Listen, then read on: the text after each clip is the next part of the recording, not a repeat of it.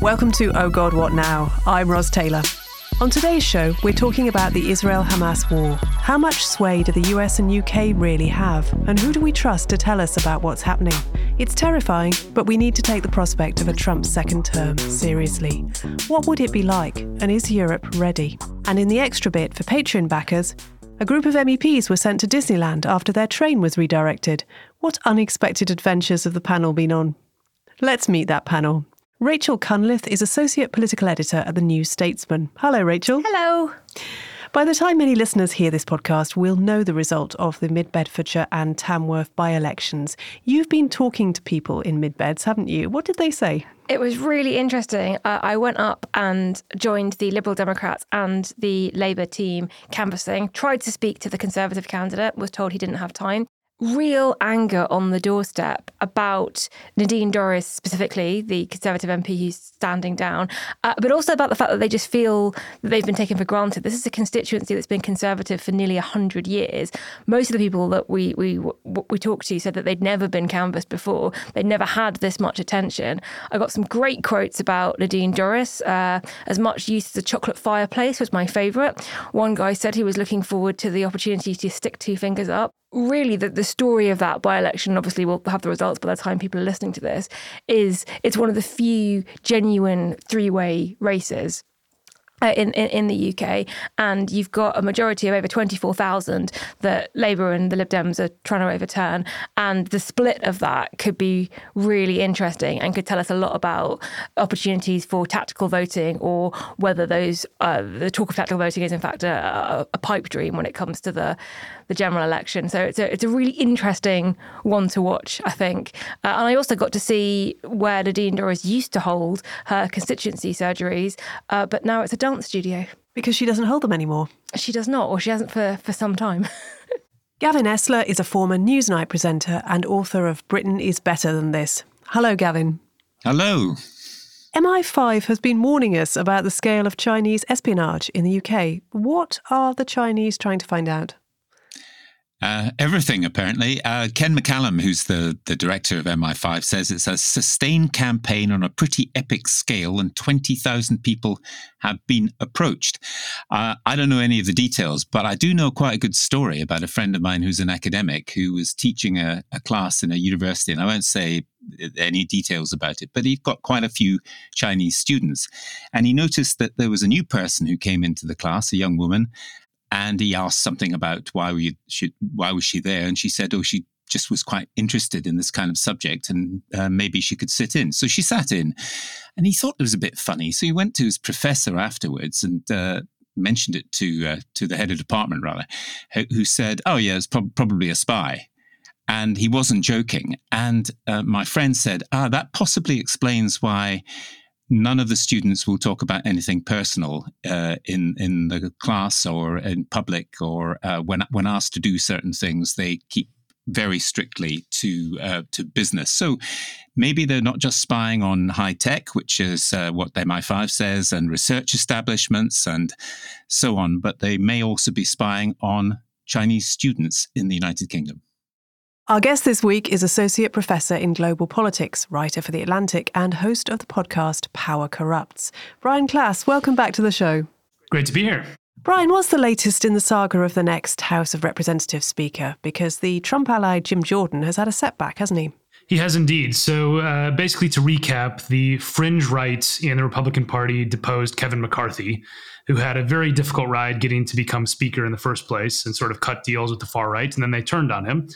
And now the candidate that's been put forward is Jim Jordan, who is an extremely far right person, sort of the insurrectionist in chief, as it were, within the Republican caucus, the person who was one of the main architects trying to overthrow the 2020 election in coordination with the Trump administration. Uh, a man who has never passed a bill uh, in his entire time in Congress to be in charge of the House, and also uh, a person who strongly favors a national abortion ban and has authored legislation to that extent. Now, he did not get past the initial hurdle, and so his candidacy looks like it might be dead in the water, but you never say never with uh, with crazy developments in the modern Republican Party. So we'll have to wait and see. Do we have a sense of how long this is going to take? No, we don't. I mean, basically, you need to have. There's there were something like 20 holdouts uh, who voted against Jordan within the Republican caucus. Of course, the Democrats all voted against him. I don't think he's going to convert many of those people. Um, so we'll see. I mean, it's not a particularly good time for the House of Representatives to not have a leader and not be able to conduct business. So this was a self-inflicted wound, and it's you know sort of lending itself to that moniker of the chaos caucus and suggesting that Republicans are very good at blocking things and very bad at governing. As we record this, Joe Biden is visiting Israel. He was hoping to meet Arab leaders as well as the Israeli Prime Minister, Benjamin Netanyahu, but the summit in Jordan was cancelled at the last minute. Meanwhile, hundreds of people are reported to have died in a strike on a Gaza hospital, and both sides are blaming the other for it. Biden has accepted Israel's version of events, which is that a Hamas rocket failed to launch properly. Gavin, in public, Biden's support for Israel's right to defend itself has been unwavering. But Israel's decision to cut off water, fuel, and aid to Gaza is causing immense suffering. He and Netanyahu have known each other for 40 years. What will he be saying to Netanyahu in private, do you think? I think the words in private are the most useful thing there because in public he should hug a lot of people and offer his condolences and say how appalled he is personally, and we are uh, as a society with what has happened to uh, people in the Jewish settlements and, and elsewhere.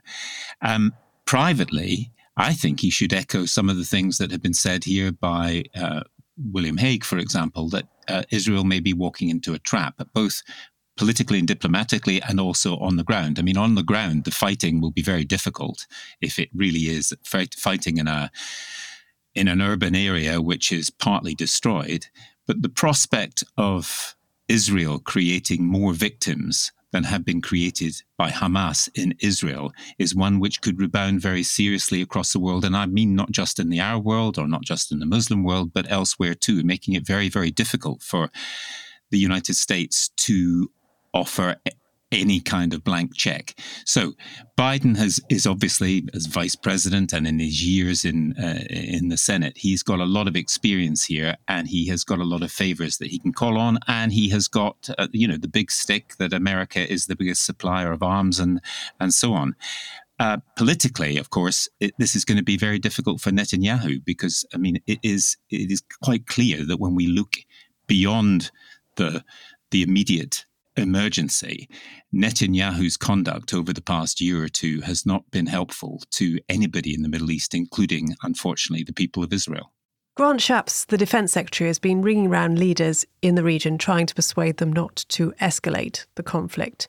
And he's spoken of Britain's key role, as he sees it, in deterrence. How much credibility does Britain have in the region? Are we, in any sense, a player?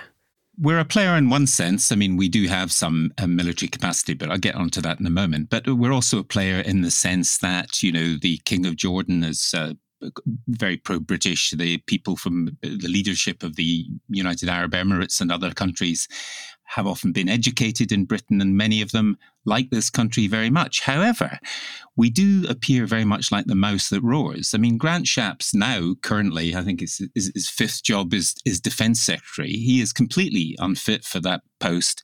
The idea that we are simultaneously cutting back the British army to 72,000 people, which was last seen at the end of the War of Spanish Succession in 1715, and then we're we're suggesting that we're somehow a significant power. Uh, we're not anymore, really, and so we can be part of a, a cheerleading group for uh, perhaps some of the things that are going to happen it, diplomatically, but we're not. Uh, and we have some very competent diplomats who have access to the highest uh, echelons of the Israeli government and elsewhere, but we're not really, uh, you know, we're not really a big player anymore in the Middle East, and we delude ourselves if we think if we think we are.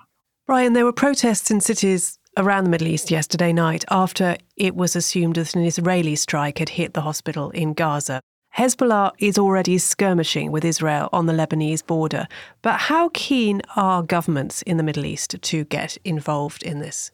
I think not keen at all, but you know that doesn't mean that it won't happen. Uh, wars, especially fast-moving conflicts like this, with an information space that is frankly out of control, toxic, and very, very difficult to understand in real time, amplifies the risk of miscalculation. And I think that what we're seeing right now is you know, protests that are sparked by social media videos, many of which are unverified, claims that are unverified, and so on. And so, uh, you know, I fear that this is one of those watershed moments. It was, you know, Ukraine and and the the war with Russia has also been uh, a testing ground for this, but it's sort of a choose your own reality information space where people are now able to just sort of pick what they want to believe and then act upon it. And then governments are responding in real time to those events, those protests that are sparked by things that may or may not be true.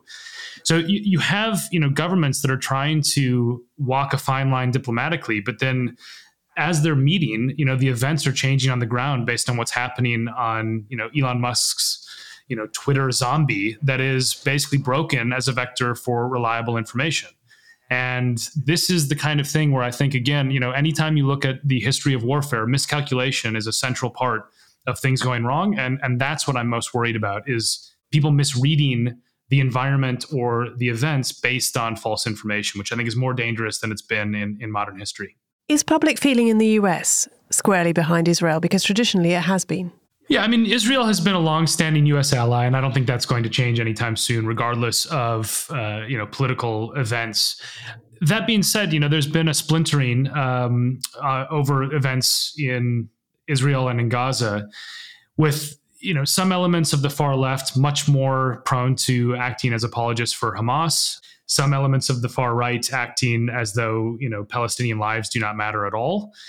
And you know, I think the consensus that exists in U.S. foreign policy is that this is something where the U.S. has a long-term strategic goal that backs Israel, and I think you know Biden is squarely within that remit. So, regardless of what the political fallout is from you know sort of the the next 12 months heading into the 2024 election, I don't think that a major geopolitical alignment uh, re- realignment will happen. And I do think that you know Biden would probably put more emphasis on civilian protection than, than Trump would if he was president at this moment. But I think there's a significant consensus in the center of American politics that U.S. backing for Israel is a long-term core strategic goal of the of the country. Rachel, we've been talking about the information war and disinformation. I've lost count of the number of people I've seen casting shade on the BBC's coverage of the war, and that is on both sides. I don't remember a war where the narrative has been so constantly contested in real time. Does this feel like a dangerous place to be in? It it does. A couple of caveats on that. Um, I am not unbiased in this. I have family currently in Israel. I also think that the job that uh, foreign correspondents, particularly war correspondents, are doing is incredibly difficult, putting their own safety at risk to be in areas of high conflict and being exposed to the most horrific scenes and then trying to report on that in an impartial way. And I, I don't think we should underestimate the challenge there. In the last 24 hours, I have been quite disturbed by how the BBC and other news organisations chose to report on the strike on the hospital. And it's worth saying now we still don't know exactly what happened. It's possible we will never know what happened, but the information that's come in today uh, has been more leaning in the direction of it being a, a misfired Hamas rocket rather than an Israeli strike. The BBC and other media organizations put out a push notification uh, in, immediately in, in real time that quoted the Hamas version of events, which was that it was an Israeli strike. And I think I watched that unfold on social media, and that has the potential to, I think, do a lot of damage because it suits some people's narrative. It's categorically in opposition to other people's narrative, who will then find it harder to trust information that comes from those news outlets. It escalates the tone of the discussion, as it were, as if it w- wasn't heightened enough. And it's very difficult when a claim like that has been made to then go back in, in, subsequent days and say, actually, the the evidence is now pointing towards something else. So I would hope that that particular experience, perhaps there are editors at those news organisations who look at how they reported on that news and, and might make different decisions next time around, because I, I do worry that it has real consequences. Is there a, an organisation you do trust to cover it fully, fully and fairly, or does this feel like you know a just morass of potential misinformation and disinformation? I would second what Brian has said in, in that I think the worst place to be following the news on this is social media platforms, particularly Twitter, X, whatever we're calling it now. And I have seen a number of videos purporting to be one thing uh, posted by both sides that turn out to be old footage of something completely different. And the clarification gets far, far less attention than the initial post. I, as I said, I, I, I think foreign correspondents are doing an incredibly difficult job. And I think the coverage from the main outlets, the BBC, Sky, has been they've been doing their best in an incredibly challenging situation. I think maybe scaling back on news consumption and reading a range of sources and trying to stick to the main ones rather than the endless doom scrolling on Twitter that we've all been very familiar with is, is probably a, a better and more productive way to consume news about this. But it's it's incredibly difficult, and I say that after seven days of doom scrolling on Twitter. Mm. Yeah, I remember feeling the same way during COVID, though obviously a very different issue. Gavin, you're chairing a Media Society event on Thursday on the coverage. What is most concerning you about what's going on here? I suppose what's most concerning me are the things that both both Rachel and Brian have touched on, but I view it in a slightly different way. I mean, I started my career in Belfast, and uh, there were some people who said, you know, it's almost as if there are Protestant facts and Catholic facts, or Unionist facts and Nationalist facts, because people had different versions. But the big difference was that everything was much slower because there wasn't the kind of live coverage that we have now and the constant attempts at hot takes and what's really going on and why can't you tell us and all that sort of thing. So there's pressure both on the sources and pressure on the journalists, not just the fact that they might actually be killed doing their job. The obvious questions are how do we get the facts out, but how do we share the facts while giving people two different versions, very, very different versions of what went wrong, when one of them is clearly wrong, but we still don't know exactly which one it is. And as Rachel said, you know, 80% it looks like it looks like it was a Hamas misfired rocket. But it was, didn't particularly look like that this morning. So it's it's very these issues are very very difficult for journalists. How do we know that the facts are really facts? And I'm I'm leaving out um, the doom scrolling on on basically discredited uh, social media platforms, just even talking to people, what they see and what they have held, what, what has happened to them, and also what Israeli sources have said coming from the Israeli military. And when, when some journalists quote the Israeli military, there will be some viewers and listeners who will immediately say that's suspect. So it is a very, very difficult f- for our colleagues. And actually, I feel quite sorry for them. And I also wonder what do we mean by balance anymore?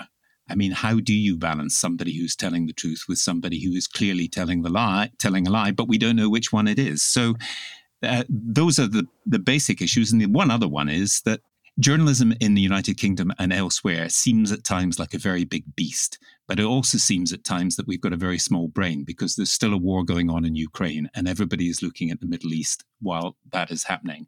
And simply resources mean, I suspect, if this goes on for a long time, we'll be undercovering what's going on in Ukraine, which I think would be unfortunate. Brian, how does all this play into what you could call the new Cold War, with relations between the West and Russia and China so bad? How will it affect that dynamic? Well, I think, you know, I mean, it's very difficult to know over the long term, but I would say that the Russian and Chinese governments want anything that sort of weakens or splinters the West. So every single opportunity that they have to drive divides uh, in, in Western political camps, they will exploit. And I think that's the prism through which they see a lot of global events. So, you know, I think there will be attempts to try to find wedge issues between how the US responds to this versus the EU versus individual EU countries. So there's not unity um, within the EU and so on in an attempt to try to create the you know the sort of appearance of disarray or disunity. You know, I, I, think there's a lot that's happening very very quickly. I mean, you know, Joe Biden is is deciding how to behave day to day because the events are shifting day to day. Obviously, the big picture is still backing Israel, but the degree to which the behind closed doors um, conversations are pushing more for you know humanitarian aid being let in and other things like that those are all unfolding in real time so i think these you know these these two major conflicts the ukraine and uh, israel gaza conflicts are ones that are going to rejigger a lot around 21st century politics in ways that will probably solidify relations between Western powers that understand that they need to work together. Um, and the sort of authoritarian axis, and with with China and Russia, with Russia as the junior partner uh, over the long haul, simply because Russia's economy is ten times smaller than China's. Um, and I think that's the sort of medium term outlook that I see in global affairs over the next sort of twenty to thirty years. Talking about aid, trucks full of aid are queuing up at the Rafah crossing between Egypt and Gaza, but Egypt won't open the crossing and let that aid in. At first, that seems counterintuitive for a country that's, you know, clearly supports the Palestinian cause. Why, why is that happening? Yeah, I think the Egyptians are very worried about destabilization. I think that many Palestinian groups are worried about what happens if people leave. Um, I think there are also concerns about uh, on the Israeli side about weapons coming in. I mean, it's obviously a very delicate issue. I, I, think the Americans are going to make progress in pushing for this. And I think that I suspect that one of the things that will come out of these summits is a, much more detailed plan for humanitarian corridors. But you know, I don't know. There's th- these things are, are changing so rapidly. By the time this airs, it's pr- probably going to be quite different. But you know, I think this is something that is a priority for the American government, and uh, and I and I do think there are ways to ensure that at least some of the avoidable catastrophes are avoided. And, and that is going to be the focus of a lot of Western diplomats over the coming days.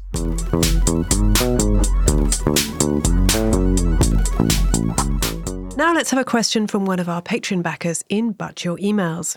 This week, Claire Nurk, and apologies if I've mispronounced your surname, asks Following the deepfake of Keir Starmer, what do you think are the greatest risks in terms of AI and deepfakes in the upcoming elections on both sides of the Atlantic? Now, that deepfake, I think, uh, purported to show Keir Starmer shouting at one of his staff, and it was fairly quickly debunked, but it was also pretty pretty convincing. Rachel, are you worried about this? I'm very worried about it, and I'm particularly worried about it having listened to one of Brian's podcasts on it a couple of years ago. Didn't you get a deep fake of of, of, of yourself, or turn yourself into a deep fake? Um, and it was it was it was really quite disturbing. The the thing with this is that we're getting to the point where it is going to be virtually impossible to debunk very very sophisticated high tech deep fakes. And we're just talking about misinformation and the the media cycle and how you get two different sets of reality and you can kind of pick your own. And I think the thing that worries me is less a specific example. I think we can all think of all kinds of existential horrific nightmare scenarios, but the idea that you will have a video and one side will say this is a deep fake and the other side will say no, this is real. We won't have the tools to be able to work out who's telling the truth and who's lying certainly not as quickly as we need to for the for the discourse before it all moves on and the sense of reality and truth will further splinter and if you imagine that happening again and again and again you will have people living in completely different realities that have a set of facts and and to just not be able to even have a conversation with their opponents because they're they're in different worlds there. And I also think on the sort of the flip side of it, it would be the, existence of deepfake technology like this would make it very easy if a politician gets caught doing something that they have done but they shouldn't be to just go it's a deep fake and to bluff it out knowing that the debate will get so frenzied that the truth will, will never come out so yes yes i'm very worried about it yeah i worry particularly that people even if they if it's show even if it's shown to be a a fake. And you know, we have uh, we have the people who are the subject of the deep fake saying that it's a fake, then uh, there will just be a kind of narrative in people's heads that go, yeah, but it's the kind of thing that that person would say, isn't it? And it will kind of exist in their mind and it will become part of their perception of that person. And the damage will have been done, even if it's successfully debunked. So, you know, even all the efforts to verify that media organizations are trying to do and to call out um, c- call out deepfakes as, as fast as possible, they could still fail because people just don't want to know what the truth is really. And also by verifying it, you draw attention to it, you get that image in more people's minds, but yeah. people who might not necessarily have, have seen it. And the more you talk about is this video real or fake, the more likely it is that people will be exposed to it. But at the same time, you don't want to ignore it and leave something out there that is has been invented on a computer. Brian, are you even more worried than you were a few years ago? Yeah, but in, in, in slightly different ways. I mean, I think when I wrote about deep fakes and, and when I've uh, covered them on my podcast, it was sort of the big new thing. And I think the lesson in the intervening few years is actually that shallow fakes, which are very crudely edited, very stupidly done fake videos and, and photos, are good enough. The deep fakes are a very serious problem, but I think it doesn't take that much actually to fool people. And that's the thing that I worry about. It's sort of like how, you know, in the US political system, there was a lot of worries about uh, Russian interference around elections, and that was obviously a very worthwhile worry. I mean, it was a serious problem. But then it turned out that a lot of homegrown actors were actually pumping this stuff in ways that were even more consequential through the right wing media networks related to Fox News and Newsmax and so on, and then on social media. So it's it's sort of the the most new form of disinformation, but you know we're going to be just absolutely flooded with it in a variety of ways and it's not just going to be ai and deep fakes i also think the other two points that i just make quickly one is that you know elon musk has started this thing of monetization on uh, twitter and this basically just rewards clicks. So you have an amplification of people who have absolutely no skin in the game, but understand that if they get video views and clicks, they will make money. So there's now a very strong incentive for these bad actors online to just come up with innovative ways around elections and so on to generate content that will lead to more eyeballs seeing it. And finally, I think you know there's something that's happening now with video and audio, which is what happened when Photoshop became widespread, you know, a couple decades ago, where it's like you just stop trusting images necessarily. You could just say, "Oh, it's photoshopped." We used to be able to then say, "Okay, but like we heard a recording or we watched a video." I suspect that what's just going to happen is at some point we're all just going to be skeptical of everything we see and hear, which is precisely what um, you know authoritarian governments try to do with their populations to make them more persuadable. And it's you know, there's this line that Peter Pomerantsev, a, a disinformation expert, has where he says the title of his book is "Nothing is True and Everything is Possible." And I think we're heading towards that world where if we all think nothing is true and everything is possible, then that choose your own reality doesn't require much sway. It just becomes the default. And we sort ourselves into camps based on our own set of facts, which is the breakdown of democracy, unfortunately. So there's my dose of optimism for today.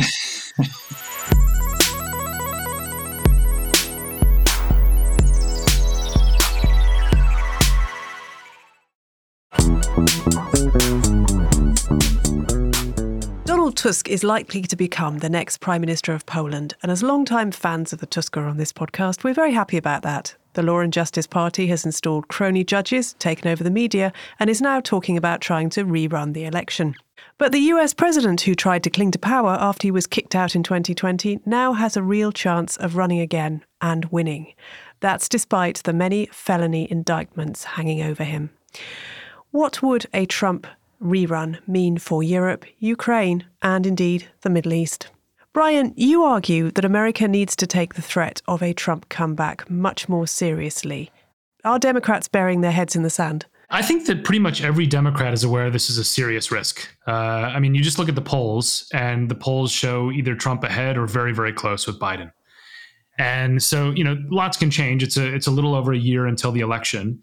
But at the moment, you know, it's looking like a toss up. And the point of view that I have is that this would be, I think, a watershed moment in the history of the modern world, as well as, um, you know, a serious death spiral for American democracy that is a realistic prospect. So it has to be taken really, really seriously.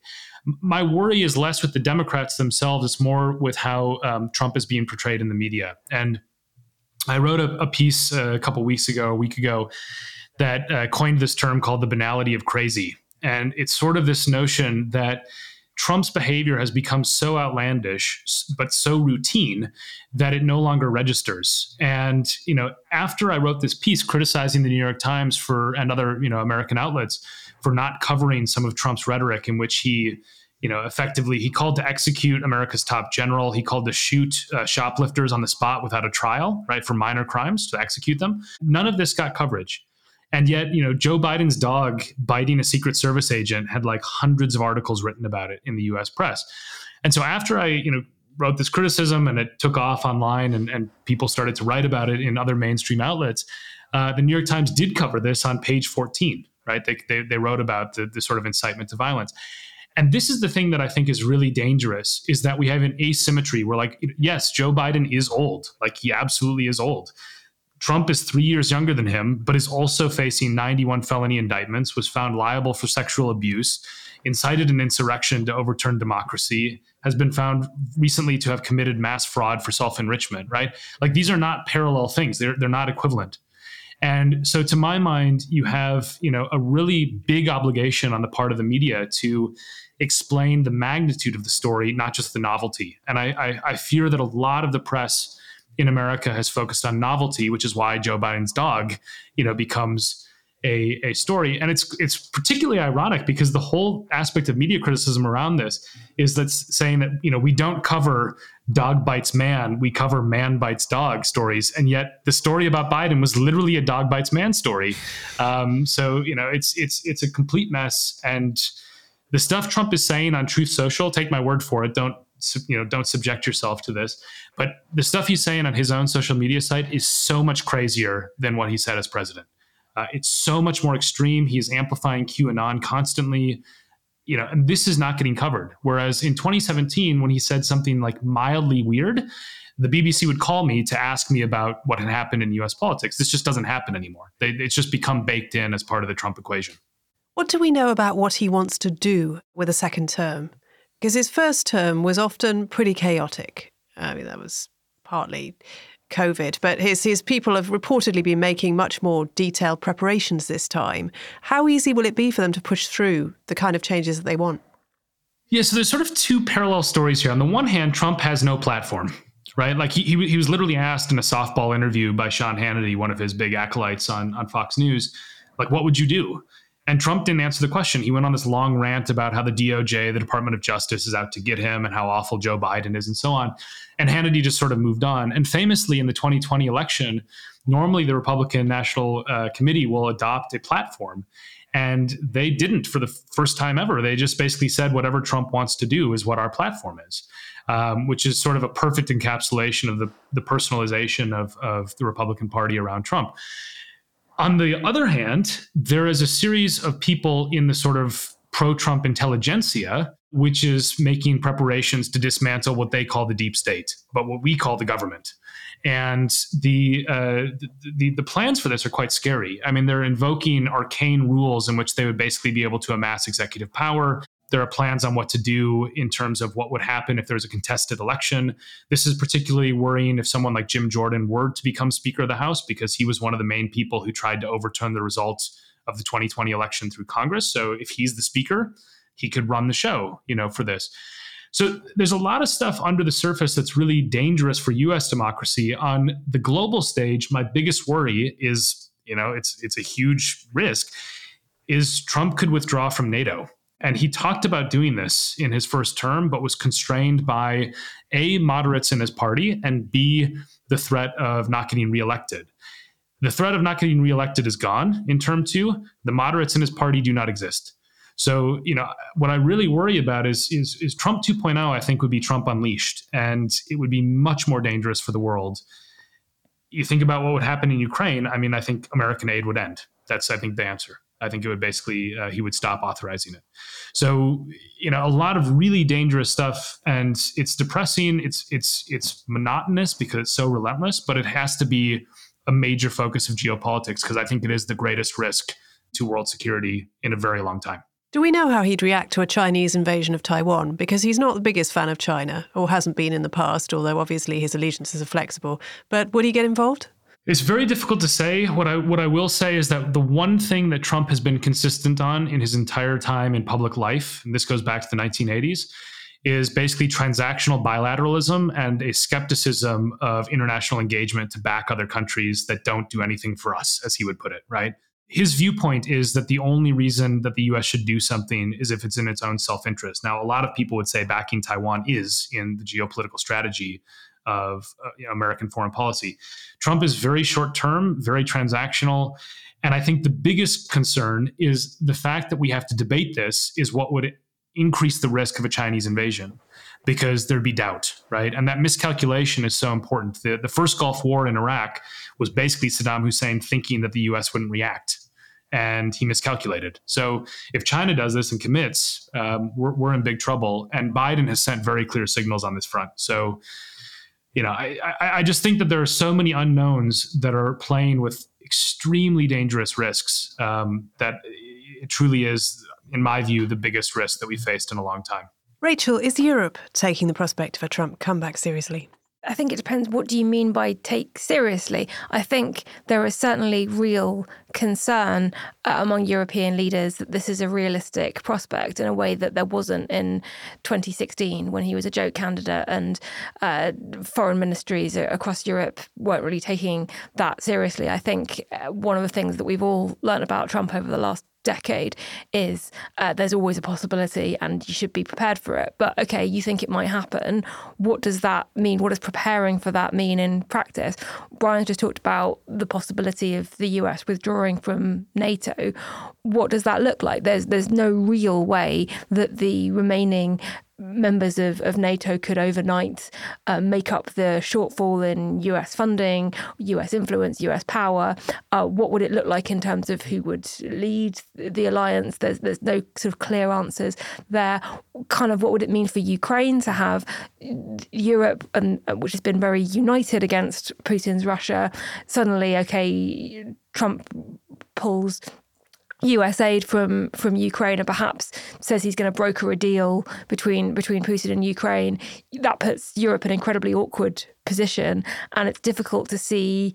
Uh, a good option for, for how European leaders would react to that. And that's assuming that European leaders can agree with each other on what their reaction would be. I think we're already dealing with the consequences of US foreign policy during the first Trump term, which was uh, pulling away from from global institutions and, and global influence, and um, without getting too much into what's behind Putin's invasion of, of, of Russia, it's widely accepted that the US stepping back from from global engagement during the the Trump years was a factor in emboldening Putin. So I think I think the answer to that question is Europe is aware that it's a possibility, but there's a limit to what you can do to prepare for it. And it's pretty blindsided at the moment by events, let's face it, in the last few years. Um, the British Conservatives still have quite strong links to the Republicans. Boris Johnson and Liz Truss have both visited them recently, but the Labour Party doesn't. Do we have a sense of what Keir Starmer's foreign policy priorities are. I mean, you know, events, events, but do, do we know how he how he'd handle this this scenario? Not really. I mean, up until the last couple of weeks, we didn't have a sense of Labour's policy on anything, foreign or, or domestic. Uh, and then we had we had Labour Party conference, and obviously the the focus was very much on on the Middle East. There, I think if you look at what David Lammy, the Shadow Foreign Secretary, has been saying, his main thrust of, of foreign policy under Labour is very much to do with closer alignment and a closer relationship with Europe not rejoining the EU, but of building, rebuilding relationships on that front. But I think Labour would struggle with the Trump presidency as uh, all governments will, and particularly all governments on on the left. One thing that I think is sort of worth pointing out when you look at the conservative links to Trump it's very overdone, I think, to compare Boris Johnson to, to, to Donald Trump. And I, th- I, think there are orders of magnitude apart. But one of the things that uh, the Conservative Party and perhaps, we don't know, British politics learned during the, the, the Boris Johnson years was that you can try the Trump playbook and you can you can try to just flat out lie and deny things. And sometimes you will actually get away with it. And sometimes you can break the accepted norms of politics in your country whether that's to do with who pays for what or how you go about with accountability and issues of transparency. And for a very long time, it, it will work. Now, in the end, for Boris Johnson, it, it didn't work. But I think I do worry that some in British politics have learnt the wrong lessons uh, from, from the Trump presidency. And that is quite worrying. Gavin, Starmer talked last week in his speech at the conference about an age of uncertainty, which is a phrase that's used a lot now. What would a Europe without the US on our side and a Ukraine potentially defeated by Russia feel like? It might feel like the 1930s, actually, uh, with a, uh, a, United States which was in some kind of uh, isolation, didn't want to get involved, and so on. There are some who think that a Trump second presidency would mean the end of American democracy, at least as we have come to know it, and it would be very, very difficult to handle. I mean, he is, after all, one of the things that's still astounding, and it picks up both Brian and Rachel's point, is that he is in a sense, the world's number one shallow fake. I mean, we know he's a fake successful businessman. We know how much he inherited. We know he's sort of a fake traditional Republican or conservative because he's so radical. And yet he still has a constituency among about half of American voters. So it will be very, very difficult to navigate a second Trump presidency because perhaps he doesn't even know, even uh, though Brian says there's some planning going on, he doesn't know what he might actually do from day to day. I, I should say that I remember a um, American diplomat saying to me when uh, he was reflecting on how Clinton and John Major didn't get on very well years ago. And he said uh, to me, but you see, in general, the British uh, prime minister and the American president are always fated to get along. And that has been the story since 1945, or actually before that, since the Second World War. I'm not sure that would be true now. Starmer w- may very well, if he becomes prime minister and Trump becomes president of the United States, think that he has got some access with uh, access to and uh, ability to shift Donald Trump, but I don't think that's likely, frankly. It would be the end of any even any pretense of the special relationship. Well, I never believe there is the special relationship anyway. I think America's got a special relationship with so many countries, including Israel and Japan and, and Mexico and so on. So the special relationship is a is a British fantasy, which again, an American diplomat once said to me, we always mention that in order to tickle the belly of the Brits. So our belly has been tickled, but I don't think oh. Trump is a tickler, at least not of political bellies. There may be other ones. Brian, Joe Biden's candidacy looks a given. Robert F. Kennedy said last week he'd run as an independent. What is his platform apart from quite a lot of vaccine skepticism? Well, you know, he, he has a platform on, on the sort of standard things that, you know, presidential candidates have a platform on housing and education, all that type of stuff. What voters see him as, as is the sort of anti-vax conspiracist and interestingly, some of his platform is actually very, very right wing. So uh, he backs a national abortion ban, uh, for example, after a certain period. And these aspects of his candidacy are much more aligned with traditional Republican voters. It's unclear, I think, still what would happen if there was a, a three party uh, or three person race. The, the conventional wisdom often is, uh, you know, especially on the left, is well, these would be spoiler candidates, and they would end up increasing the likelihood that Trump could win in some places that he normally wouldn't if it was a head-to-head Biden-Trump match- matchup. With RFK, I don't know. I mean, uh, you know, he, he's such a fringe candidate where he really does not pull well among the Democrats, who are, you know, very, very pro-science for the most part as a party. That I did see one preliminary poll yesterday that showed Biden with a nine-point lead over Trump when RFK was put in the mix and RFK was mostly pulling from Trump. Whether that's an outlier, whether that's going to be indicative, I don't know. I think most voters know very little about him, to be honest. I think that he's not a household name, other than the fact that he's a Kennedy, um, which they know they know that. But I don't think they know much about his policies, his platforms, etc. And the more that this becomes clear, some of this conspiracist stuff that he talks about, I think it's more, the more it's going to be a turnoff to um, traditional Democratic voters. There's been a splintering on this, right, in the last sort of seven, eight years, because because of the way that Trump responded to the pandemic, Democrats became much more pro-vaccine, and and Republicans became much more anti-vaccine, and in a way that just didn't happen in Europe, uh, not nearly to the degree. Um, so much so, by the way, that the the demographics of deaths in the U.S. are highly tied to partisanship. Uh, a lot more Republicans died because they basically didn't in, in, the, in, the, sort of Delta wave beyond after the vaccination became a um, you know a possibility for most people because they just simply didn't take it. And so those voters, I think, are more likely to be RFK's uh, bastion. But how much he gets, I don't know. I mean, most of the time in the U.S., you you only have five percent for a third party. There's exceptions like in the early 1990s with Ross Perot, but um, most of the time, it's uh, it's it's candidates that take away five seven percent, um, and then you sort of shake out based on who they're who they're pulling away from, and we still don't know who that will be.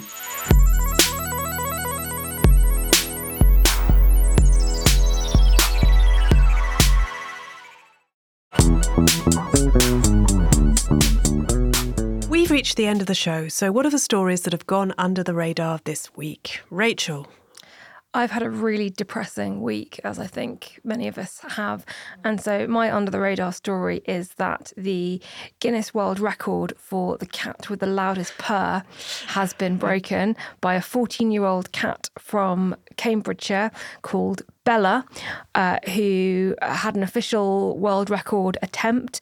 Uh, and I've seen the video. If, if you're interested in the video, it's mostly an advert for Whiskas cat food, but I still think it's worth watching anyway, where the official Guinness World Record adjudicator turns up and with a decibel reader, whatever you call the sound things, uh, measures the the volume of Bella's purr 54.6 decibels, equivalent to the volume of a boiling kettle.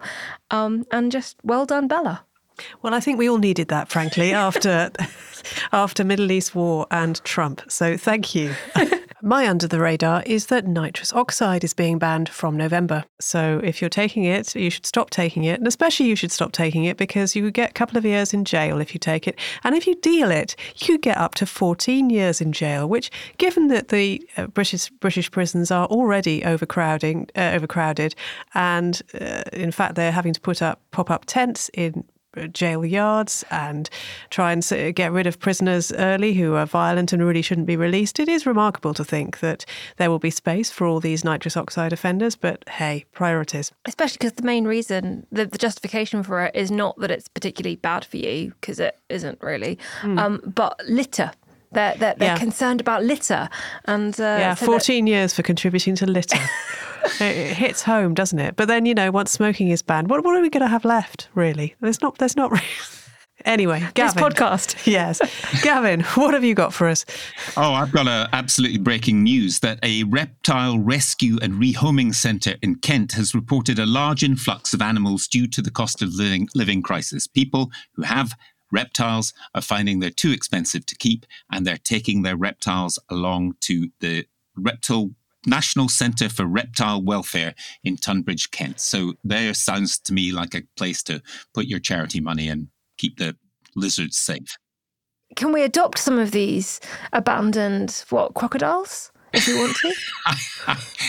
I think you could adopt a yeah, yeah. I, I, think probably they would want to. They're trying to raise a hundred thousand pounds to expand their facilities. Um, so if you've got a snake, a lizard, or a tortoise, or you want to have a snake, a lizard, or a tortoise, that's the place to go. Tunbridge in Kent. You know, at the moment, I don't feel like owning a snake is my priority. Plus, I'm not sure that it would get on with our cat at all. How, how loud is your cat's purr out of interest? depends if she's in a good mood. I mean, you know, it, it, can be almost non existent occasionally, but it can also be quite loud. But I, I, don't think that's the main problem, to be honest. I think it's more that she's a she's a hunter and she'd end up being killed by the snake because um, she's quite a small cat. Anyway, we need to get get serious. Brian, what have you got for us? I have a slightly different one. I, one, one of the things I've been looking like Rachel has for sort of something uplifting uh, in the news, and and the way I've chosen to come about this is to think what the news doesn't cover is really positive long term trends that we lose sight of because the news focuses on headlines of events. And so, one of the things I, have been looking at is uh, extreme poverty in the world. And in 1975, half of the world population lived in extreme poverty. Today, that number is 8%. And I think we lose sight of some of these really big uh, sort of trends that really do transform lots of people's lives uh, when we're doom scrolling through lots of horrific stuff that we can do stuff about. But, you know, it doesn't make a good headline to say extreme poverty reduced by 0.1% today. Uh, you know, but it is it is the big news story I think that we're missing. Thank you, Brian. And that's the show. Thanks to Gavin. Thank you very much. Rachel. Thank you. And Brian. Thank you. Brian's new book, Fluke Chance, Chaos, and Why Everything We Do Matters, is out in the UK on 1st of February 2024. Stay tuned for the extra bit after Demon is a Monster by Cornershop and the traditional thank you to our army of generous supporters. You too could join them and get the podcast early and without ads, plus lots more. Search Oh God What Now Patreon to find out how to get yours. We'll see you next time. Hello and welcome aboard to John Salisbury, Caroline Patterson, and Great North Road. Huge thanks for your support, and hello from me to Kelly Webb Davies, James, and Alan Watt. And a salute from me to these lovely people who are coming back after their support lapsed. Welcome home, come on in and close the door to Ryan Leahy, Charlotte Mannion, and Kristin Pearson. We'll see you next time. Oh God, What Now was presented by Ros Taylor with Gavin Esler and Rachel Cunliffe. Group editor was Andrew Harrison, the managing editor was Jacob Jarvis, and the producers were Chris Jones and me, Alex Rees. Socials by Jess Harpin, art direction by James Parrott and Mark Taylor. Oh God, What Now is a Podmasters production.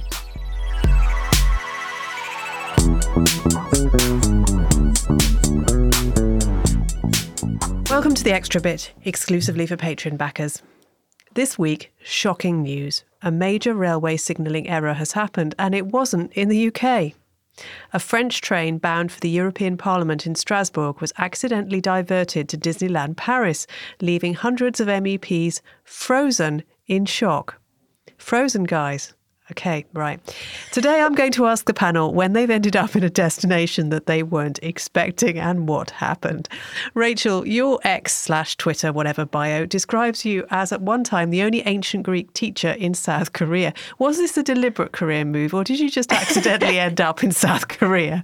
No, that one was deliberate. I was uh, over there with a school, being a boarding house mistress, assistant, whatever you want to call it, uh, and helping to teach Latin. This was a South Korean school that wanted to do the proper English curriculum. So I said, "Oh, if you're if you're learning Latin, maybe you should learn ancient Greek as well." And they said, "We don't have anyone here who can teach ancient Greek." Uh, so I I stepped in, but I was meant to be there.